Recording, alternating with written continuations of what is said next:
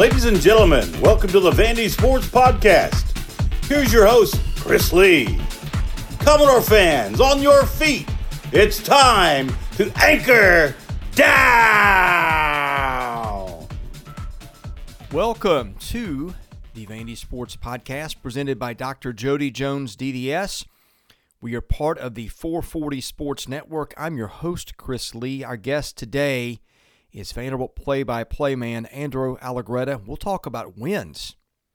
Yeah, that's right, win. We haven't had a lot of those to talk about on the podcast the last few years, but Vandy got a couple, of course, with the football win at Kentucky and then the road win in hoops against Temple. Now, we didn't get to talk as much about the latter as I would have liked. Andrew was on a little bit of a time crunch, and we spent a lot of our time on football and in the mailbag. But in any case, we did what we did, and I think there's something there for everybody.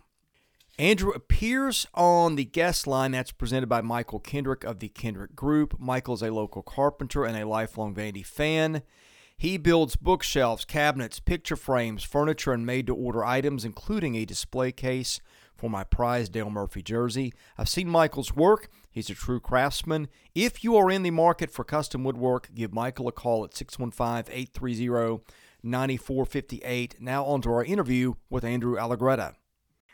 Andrew Allegretta joins us today. Today being Thursday, it's a morning, it's a cold morning. You have been out on the practice field scouting things out uh, because you're from Maine and you can handle that. But uh, the bigger question is this, Andrew. We got a huge football win to discuss.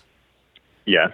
We got a a really nice basketball win on the road. I mean, this is uncharted territory for the podcast. All this is happening at once. What do we do with ourselves here? Uh, we just we take a moment, we reflect, we appreciate it.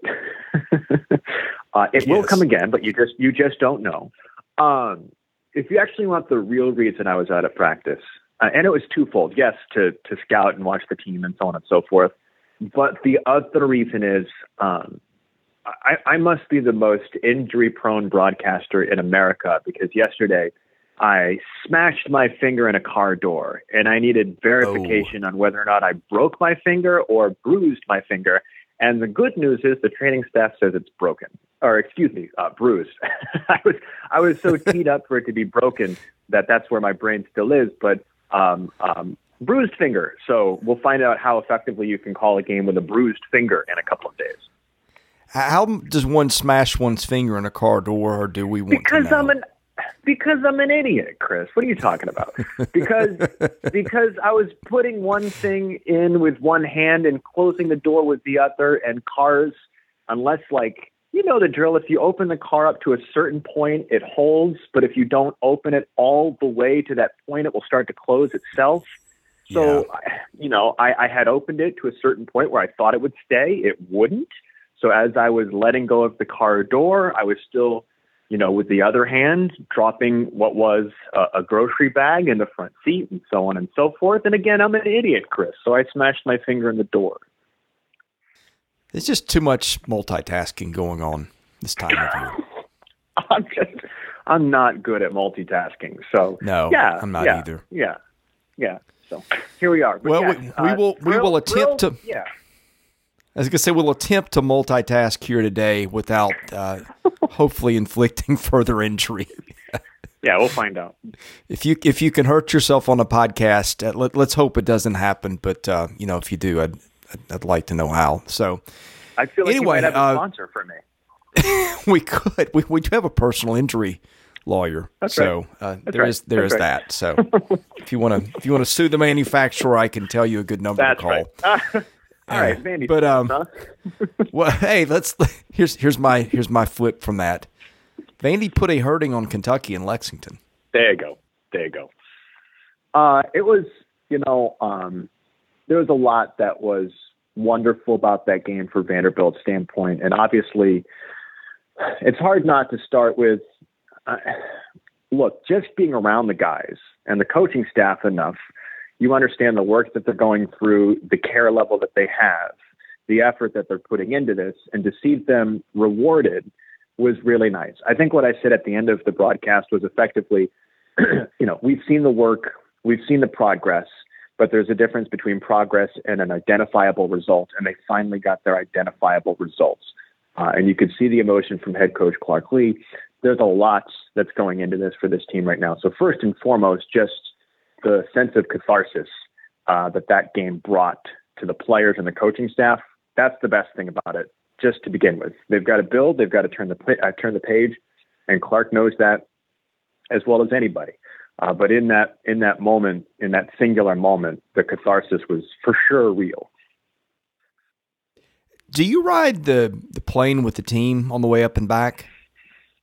Uh, ninety uh, percent of the time, yes. I did not go with the team uh, to Kentucky for unnecessary reasons to get into. It's just it was a drivable trip, uh, and I had some other stuff. Uh, so I did not. I did not on this trip.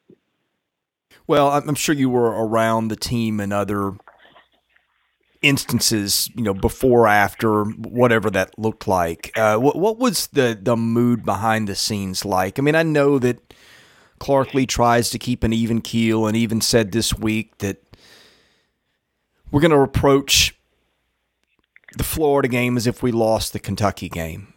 And so I get all those things, but look, these guys aren't aren't dumb. Um, it's been a while since they won a game like this. That had to be just a a huge release of emotions and all sorts of things. You could see it on Clark Lea's face for sure in, in the post game interview, and I'm, I'm, sure you saw that elsewhere too. Well, so I didn't travel with the team, but I did go down to the locker room after the game just to like, you know, check in and see and say congratulations and all that kind of stuff. And, you know, I'm getting a few hugs from people, which, you know, when the broadcaster starts getting a few hugs from people, you can tell the sense of, again, it's, it's one part jubilation, it's one part relief. I, I you could feel the relief inside that locker room, the celebration, the jubilation, the joy, but again, the relief. Um, because I think everyone again in that locker room just recognized that the moment would come. You know, who knew if it was going to be in Lexington or you know a couple of weeks ago in Columbia, whatever, it happened. And and again, there was the music was loud, the hooping and the hollering was loud. The post game meal, which was Mexican for what for what it's worth, um, was as good as it's ever tasted all season long. You know what I'm saying? Uh, so it it was it was just a happy moment down there in the locker room heading toward the buses. You could just again feel kind of this uh, joy spread around everywhere. And that was nice. It was shared joy. One of the things I think that deserves highlighting coming out of this game was the job that AJ Blazek has done. I wrote this morning they were down three starters. They've only got one guy starting in the same spot he started against Hawaii. That center Julian Hernandez, who's been hurt at times this year. I'm just blown away at the job that AJ Blazek has done with the line that we didn't think was going to be very good, and that was with everybody healthy. I think he's done probably the best job of all the assistants on the staff to this point. Well, I'll let Clark evaluate kind of the pecking order there. Um, but in terms of the job AJ's done, I mean, I think if you're around him a little bit, and I think I've noted to you that he was uh, I rode the offensive line bus quite a bit in Hawaii. So I was around AJ some. And he and I have been, you know, first off, he's a friendly guy. Um, so he's kind of friends with everyone. But he and I have been uh, friendly since he got here. And he's just, he's infectious with his personality, his positivity. He seems like a really good fit for here, right?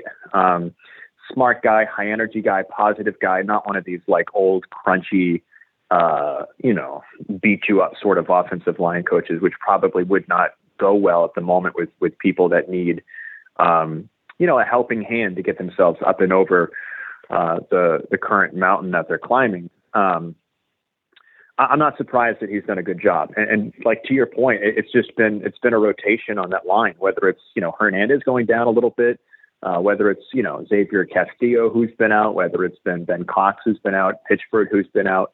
Uh, I'm going to leave somebody out. Ashmore's done for the season. Um, you know, the, the only people that feel like they've kind of been there all season long is, like you said, you know, Hernandez went down.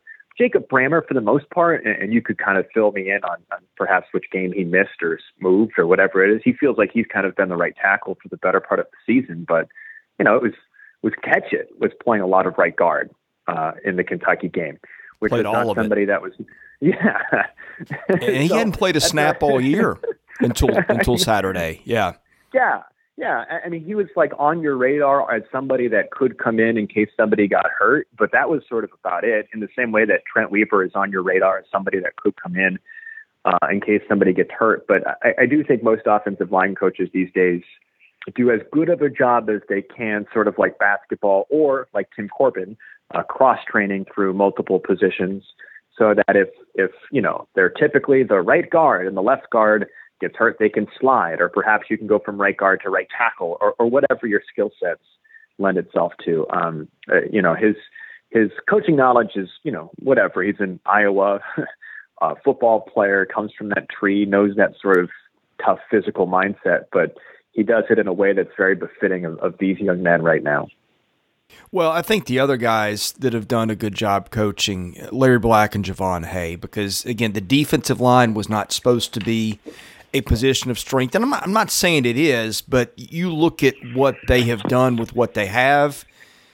Again, expectations were not super high, even with Davion Davis, who has not played a snap this year.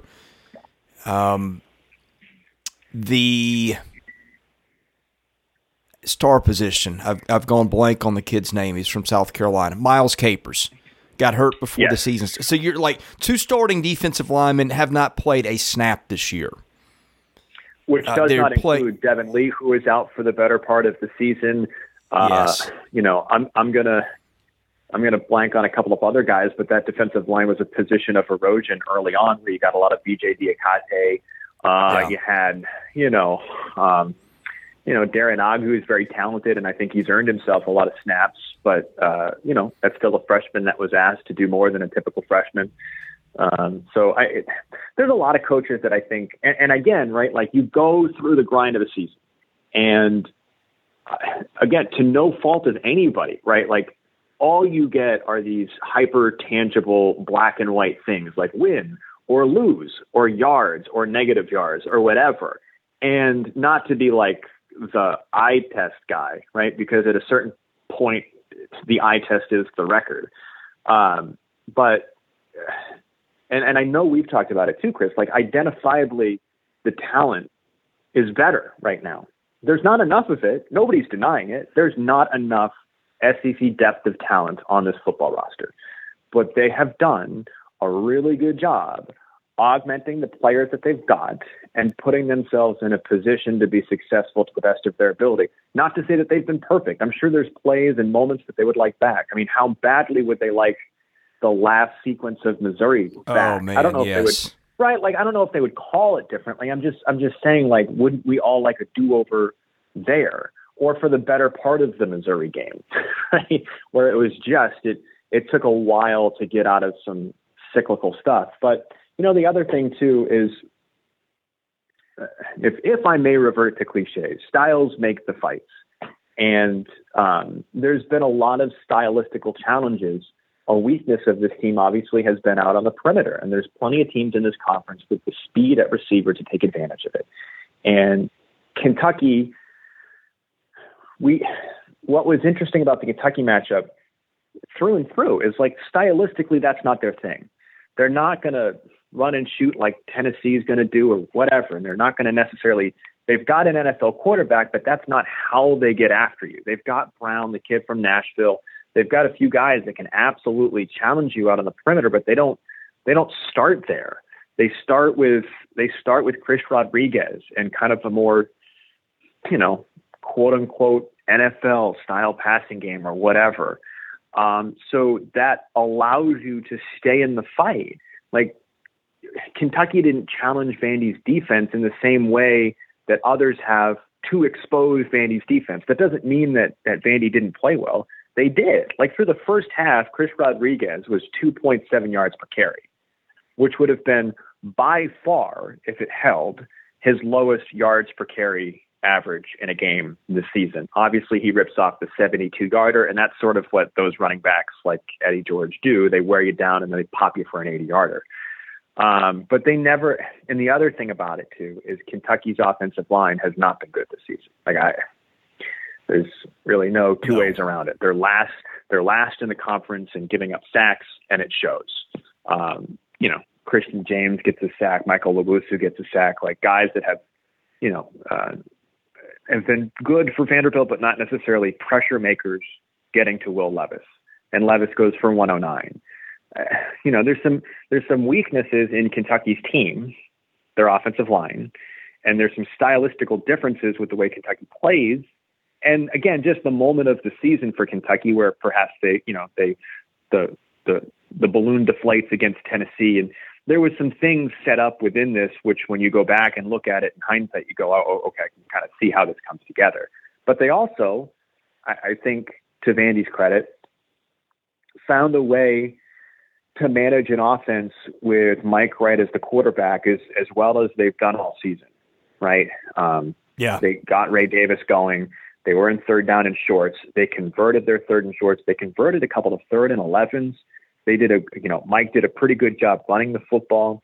Um, it, felt like the most, um, it, it, felt like the puzzle came together in terms of how you would want to run the offense with Mike Wright at quarterback because there's such a difference between Mike and AJ, and like you're you're oscillating between the two, and it found like it felt like they found a sweet spot with Mike. So I, I, that whole answer is to not discredit the way that, that Vanderbilt played, but what it does say is the the style of the fight provided an open door for Vanderbilt, and they busted right through it. Yeah, before I flip to offense and talk about Mike for just a minute, I think three guys on the defensive line particularly deserve a shout out. That's Nate Clifton, Christian James, Mike Owusu. Yeah, Clifton blocked a field goal, which may have been kind of the underrated biggest play of the game because I that agree. I mean, look, yeah, that that that it's made a twenty-four to twenty-one win. yeah, yeah. Exactly. um, but yeah. and I get they they kind of wore out because they don't have depth. But th- those guys all, uh, I'll just use a cliche here, uh, stayed in the fight for lack of a better way to yeah. put it. But uh, the guy who's really popping to me is C.J. Taylor. Like you were at practice with me in August, and he was just making play after play after play, and he looked up and you just said. I don't know exactly what they do with him, where they play him. He's sort of a a guy without a position. Um, you know, too big to, too small to be a linebacker. Um, you know, safety was spoken for at the time. They figured out ways to get him on the field more and more. And, and my goodness, I don't think he's leaving the lineup until he's done at Vandy. Uh, yeah, I mean, leads the team in tackles in that game with, with six of them, which is kind of interesting, right? That you lead the team in tackles with six against Kentucky, but that's you know, I think Kentucky ran 50 something plays uh, to Vanderbilt's like 60 something plays. So that's part of the reason. Intercepts the uh, final pass from Will Levis. I mean, clearly his athleticism, his speed, his his intuition, his football feel is really really high. And, and because he's made some plays throughout the course of the season, um, you know, what is it? A couple of interceptions. A, couple of uh, is it at least two interceptions? Uh, you, I think it's I think it's one pick and two fumble returns for scores. Okay, um, all right. Um, but regardless, he's made some plays, right? So his confidence, his confidence is growing, and he can play with a little bit more authority. Um, you know, he's still he doesn't feel like the world's biggest guy, like you said, um, but his athleticism and his confidence are are growing, and it's nice to have. Uh, it's nice to have a local kid, relatively speaking, from McMinnville, um, you know, performing for Vanderbilt. That's a great thing. I thought Mike Wright played really, really well. Uh, there were some mistakes. He got bailed out on one of them, but there were also big plays. The 59 yard touchdown run, the throw to Skinner to set it up, the throw to Shepard to win it. I'm very curious to see how they handle quarterback against Florida because I think Mike is their best matchup against a defense that really struggles against the run. Um, yeah, I don't know. Um, I would say a lot of that has to do with AJ's health going into that game. Um, uh, to to that point, I don't have you know any additional information. Uh, not to be dodgy, I just don't. Um, nor am I going to go bother the training staff. Hey, How, how's AJ doing? They'd punch me in the face or they'd slam my finger in the car door again. Um, so, uh, I, I don't know. Um, I, I think, you know, I was watching some of Florida's game against South Carolina yesterday. They worry me from an athleticism standpoint. Uh, they're just fast and they're long. And I think yeah. one thing that the, uh, the, the coaching staff here internally at, at Vandy notes, and to Billy Napier's credit, um, that's a first year coaching staff, right? Uh, and there's been some roster turnover and some guys have been kicked off the team and so on and so forth. And they've lost some games. They've won some games? But statistically, they're pretty darn disciplined. They lead the conference yeah. in penalties. They lead the conference in turnover margin. Uh, so you've got an athletic team that's long that can make plays, and for the most part has been pretty disciplined and can turn you over. So I don't know. I, I don't. I don't know who becomes your best fit or whatever. I, I think clearly what is your best model is is what you just did against Kentucky, which is yes. You know, I think it was uh, it was nine drives, and I think three of them were three plays or less. So that means six of them were fairly lengthy drives, and there was like three or four 10 play drives, which means a lot of Ray Davis, um, all of that sort of stuff. But but Mike's got to be smart. Mike can't throw the interception. I mean, he talked about getting bailed out. You know, look, Vandy earned the win, but they also got bailed out on the pick that Mike Wright threw on fourth down and whatever with the illegal hands to the face, right? Like they got bailed out there. So, you know, and the and the touchdown pass to, to Will Shepard was great. It was the right read, it was quick, it was decisive, so on and so forth. But the way Kentucky set up their safeties, they they slid the safety to the to the three man side of the wide receivers, the three by one, and they left Will one on one. So Will just runs a slant and Mike just throws it over the middle. Like that was, you know, that's that's some pitch and catch stuff. Um, so, you know, Mike Mike still has to be smart. He's not the other thing too, Chris, like Vandy lost the turnover margin and Vandy lost the penalties. Yeah. Like seven penalties, 70 yards. I mean, I've not done the digging. I perhaps should, or you can do it. When's the last time Vandy won an SEC game when they lost the turnover margin and lost the penalty battle? Well, it was at I least mean, three I, years ago. yeah, right. yeah, at least. Uh, so you know, you're going up against a team that has been fairly put together, and you've been a smidge sloppy with penalties lately, and you know Mike is really really good uh, and, and turnovers too. Reads. Yeah, you've been a little you've been a little sloppy in that area, and if you open up the door with those things against this level of athleticism, that's a problem. So you know you know you're going to try to grind out three, four, five yards with Ray Davis and try to be about you know six for ten on third downs again. Yeah, you you just made a lot of the points I've been hammering all week. I also think that Florida is a much better team than people think. Look at the computers uh, where yeah, they rank them. I think they're really. I think they're a top twenty-five team, even though they're not ranked there. Now, I think into the season they might be.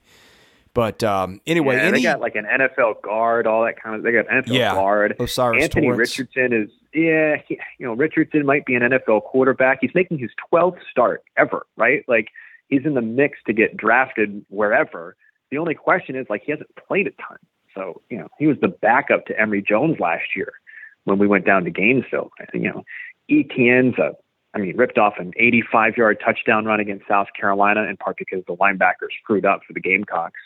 But, you know, they got they got pieces on the outside. Like they're really good. I'm not saying Vandy can't win that game. Like they certainly can. You know, you know, uh, Florida's record is what it is, but they also beat Utah to start off the season, and Utah is pretty darn good too. They got they just have athleticism out there, which is no surprise. It's a Florida team, uh, but the thing that they're coupling the athleticism with is, generally speaking, clean, disciplined football. This season of the Vandy Sports Podcast has been made possible by my friend Dr. Jody Jones, DDS. When it comes to general or cosmetic dentistry services, Jody is the best in Nashville. Just check out his client list, it testifies to that. He sees movie stars, music stars, athletes, coaches, you name it. Jody is the dentist of choice for stars in Nashville, but he sees regular folks like you and I as well. What people love about Jody's office is the ambiance. It's relaxing, it's friendly. Someone described it to me as a tooth spa. Whether your needs are general or cosmetic, go see Jody today. Call him 615 270 2322. See him at 55 Music Square East, not far from downtown or the Vanderbilt campus. Jody is a former Vanderbilt football player and a huge Commodore booster, so go and talk Vandy sports with him while you're there. Go see Jody Jones today. Thank him for his support of this podcast because without it, this season would not be possible. Yeah, well, your your thoughts on the win over Temple? Oh.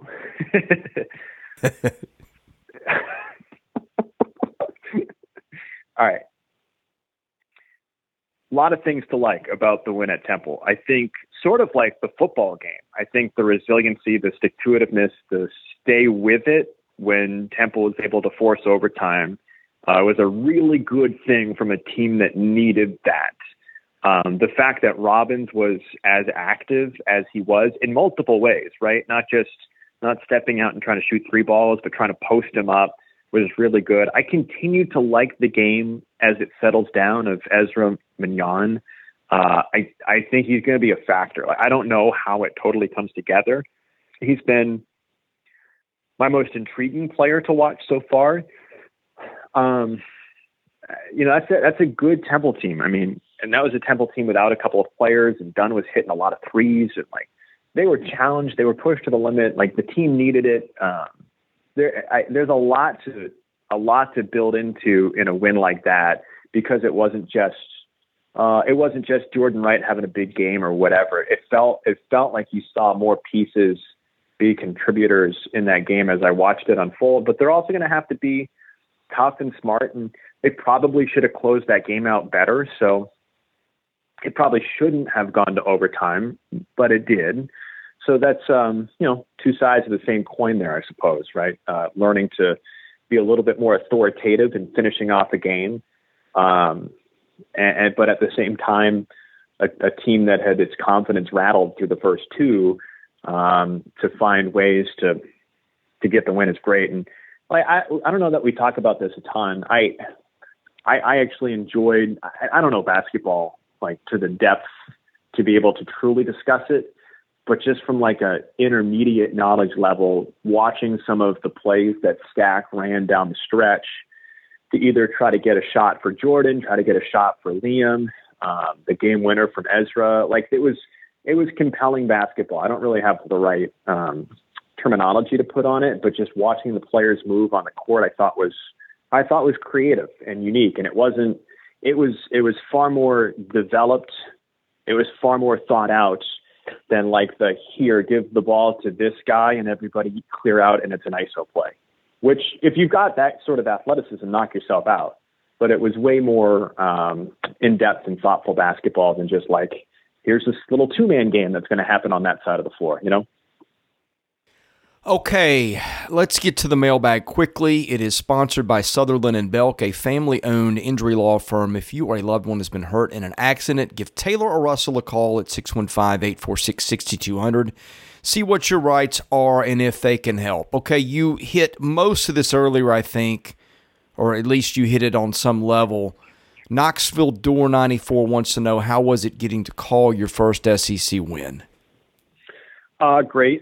Uh, candidly, um, I, I, mean, honest to goodness, I try to make as much about um, the players and the people that have been around um, longer than I have, and I, I, could see kind of the a disbelief, uh, b relief, c joy on Norm's face when they won. So I think, you know, I, I was happy for him.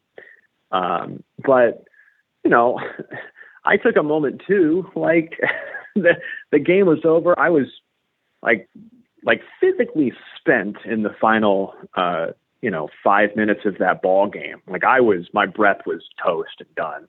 So I had to step out of the booth and I just kind of like decompressed for maybe about three to five minutes while the post game show started up before I could catch my breath. Like it, it was, it was great. You know, um, I'm not, I don't have the legacy built into that uh, program in the same way that Norm does or others do, and I get that. But you know, I wasn't here for all 26, but uh, quick math, that was we're one in five, 16. Oh, so I've been here for 14 games in the SEC. So I was 0 and 13 in the SEC. So that was that was nice. It, it was candidly nice, and um, I'm ready to turn the page and try to go get another one. Yeah, I, I know someone who was here for all 26. it's it's, uh, it's made podcasting difficult. So yeah, in any case, I've been, all right, I've been believe, on all sides of everything, Chris. Yes, yes, you have. Um, all right, believe 22. Does Coach Clark Lea's 6 and 16 records surpass your expectations for what he could accomplish in almost two full years? Why or why not? Hmm. Interesting question. Um, so the pause is not because like I think the answer is definitively yes or definitively no, and I'm trying to like couch the answer. Well, let, let me um, let me help you out I, a little bit here. these are complicated. I, I, will I will say something, uh, and you can agree or disagree. I don't think he is underachieved at a minimum. Oh, bare minimum. Like I, I just.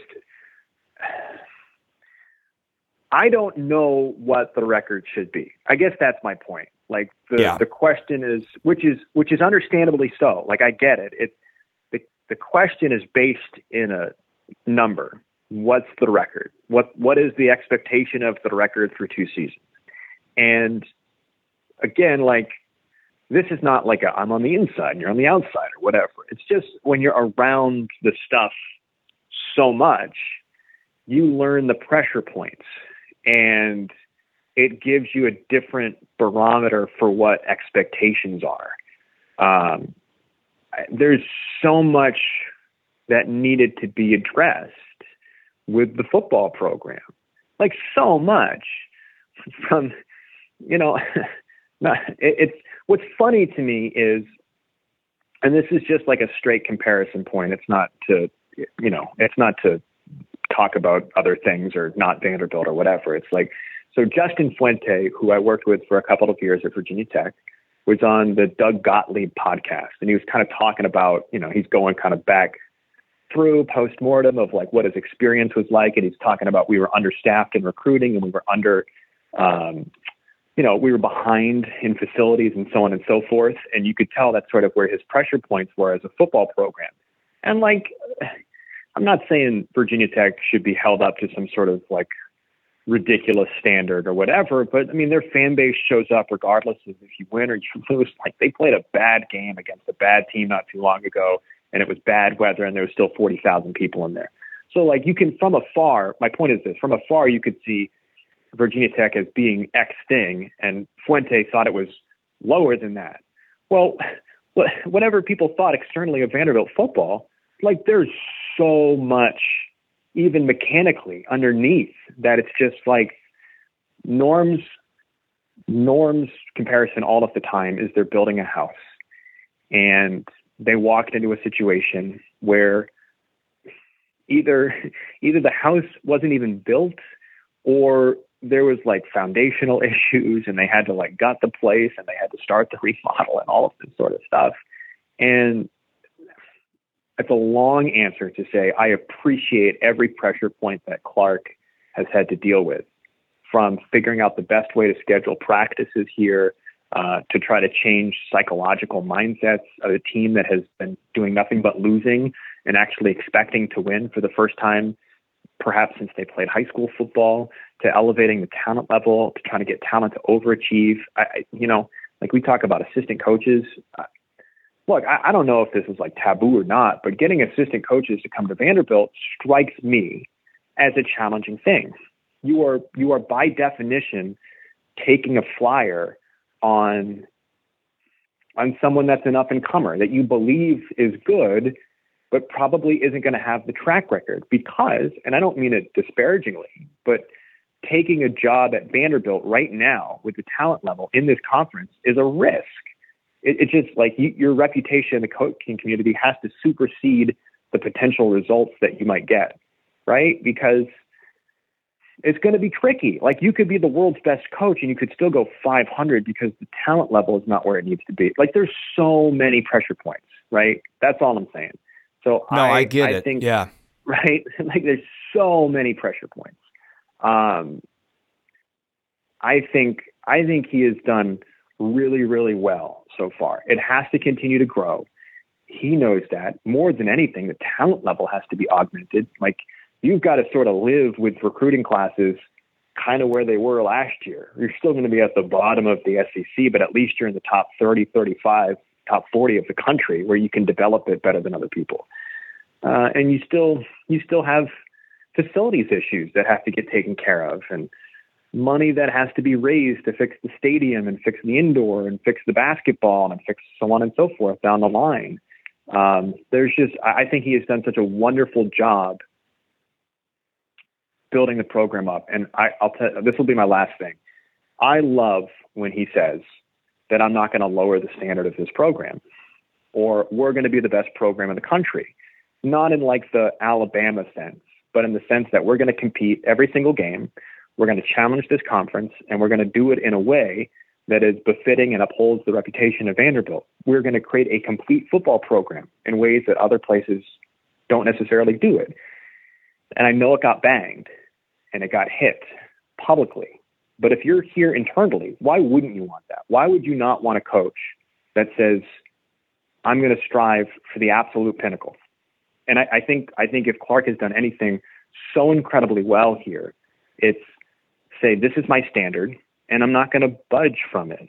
We, we've got to get to it in a long, winding road, and we're going to get to it in a way that is befitting of us. But this is still my standard. So I think that's sort of what I've appreciated and felt like he's hit and exceeded expectations with. Like he knows who he is as a football coach and a person, and he is going to slowly and meticulously bring this thing to that level.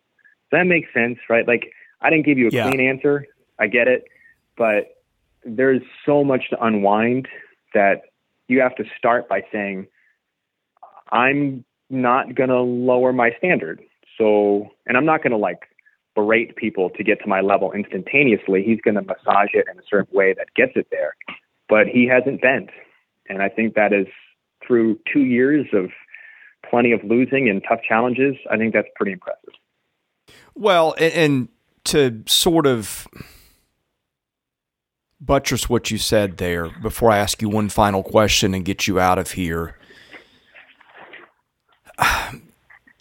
You've almost always got to know the backstory of what he's walked into. And it, look, they are right. not the only program that's like that, but um, the, the backstory is making my dog's ears hurt. I don't know if you can hear that. Um, I think it's probably met plenty of people's ears hurt over the. Oh my goodness, this this dog! I do not understand how he can be as loud as he is at times. That, and that's through a that's through a closed door. You're hearing that. That that that's like he does that four or five times a day. Sometimes he does it in the middle of the night and wakes us up. It's crazy. I don't know oh, what that's Oreo. about, but uh-huh. but it's yes. Anyway, could couldn't get through a podcast without a word from Wario. Um, yeah. But yeah, and I've I've lost my train. Oh, I know what I was going to say.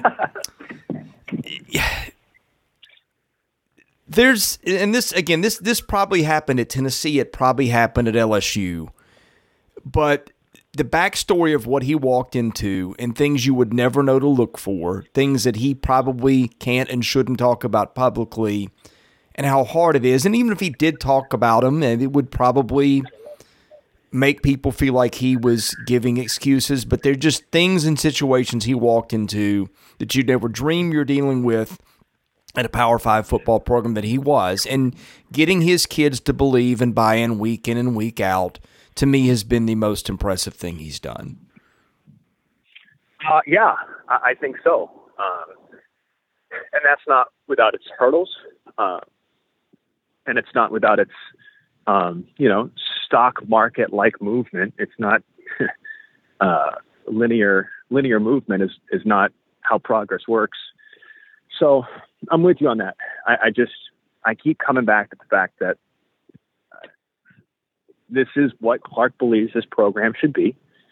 He's going to maintain that standard. Uh, he's not necessarily going to let people deviate from it, and it's still going to take forever.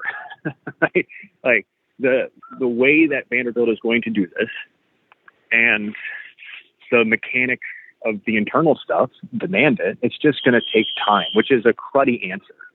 Uh, but but I, I would I would much rather Clark build it like this rather than the sugar rush. Um, the sugar rush is fun, by the way, but there's also a crash, and I feel like people understand perhaps a decade ago when the crash hit. Yes. Uh, yeah. So uh, I was here for the crash. I, yeah, yeah. I mean, the, again, the sugar rush is fun, but there's also a crash. So. Okay, last one quickly. I don't know the answer to this. Maybe you do. Ann Arbor Door says, I enjoy your podcast, Andrew. What's the theory about Dutkanych is wearing number 80? Tim Corbin said he wanted 84, but told him to take 80. My theory is Tim thinks that giving him the number will motivate the kid in a constructive way. Uh, I don't have the answer to that.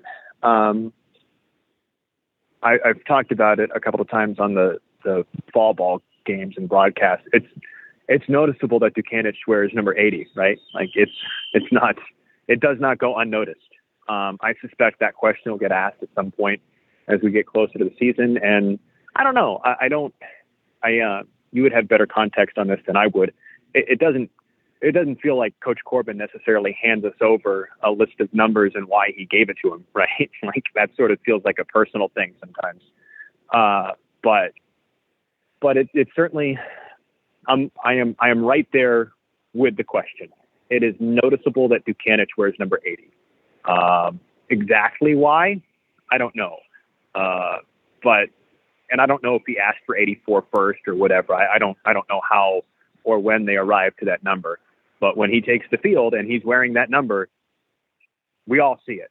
So, um, and, and Tim is, if, if nothing, hyper calculated. So I'm sure there's, I'm sure there's a reason. And, uh, I'm sure it did not get lost on Tim that he's wearing the same number as Rocker. Andrew, thanks so much for your time. Have a happy Thanksgiving if I don't talk to you between now and then. And thank you so much for joining us today. Uh, as always, Chris, it's a pleasure. All right. We'll see you soon. Thank you for listening to today's episode. We thank our presenting sponsor, Jody Jones DDS. We thank our other sponsors, Sutherland and Belk and MyPerfectFranchise.net. If you're interested in sponsoring this podcast, and that's how we make this work, please email me at chrislee70 at gmail.com. We also ask that you subscribe to our website, vandysports.com. That is $99 a year. You get things there that you don't get here. And of course, please rate, review, and subscribe where you see our podcast. That helps us get noticed. Be sure to follow us on Twitter at vandysports.com. Follow me at chrislee70.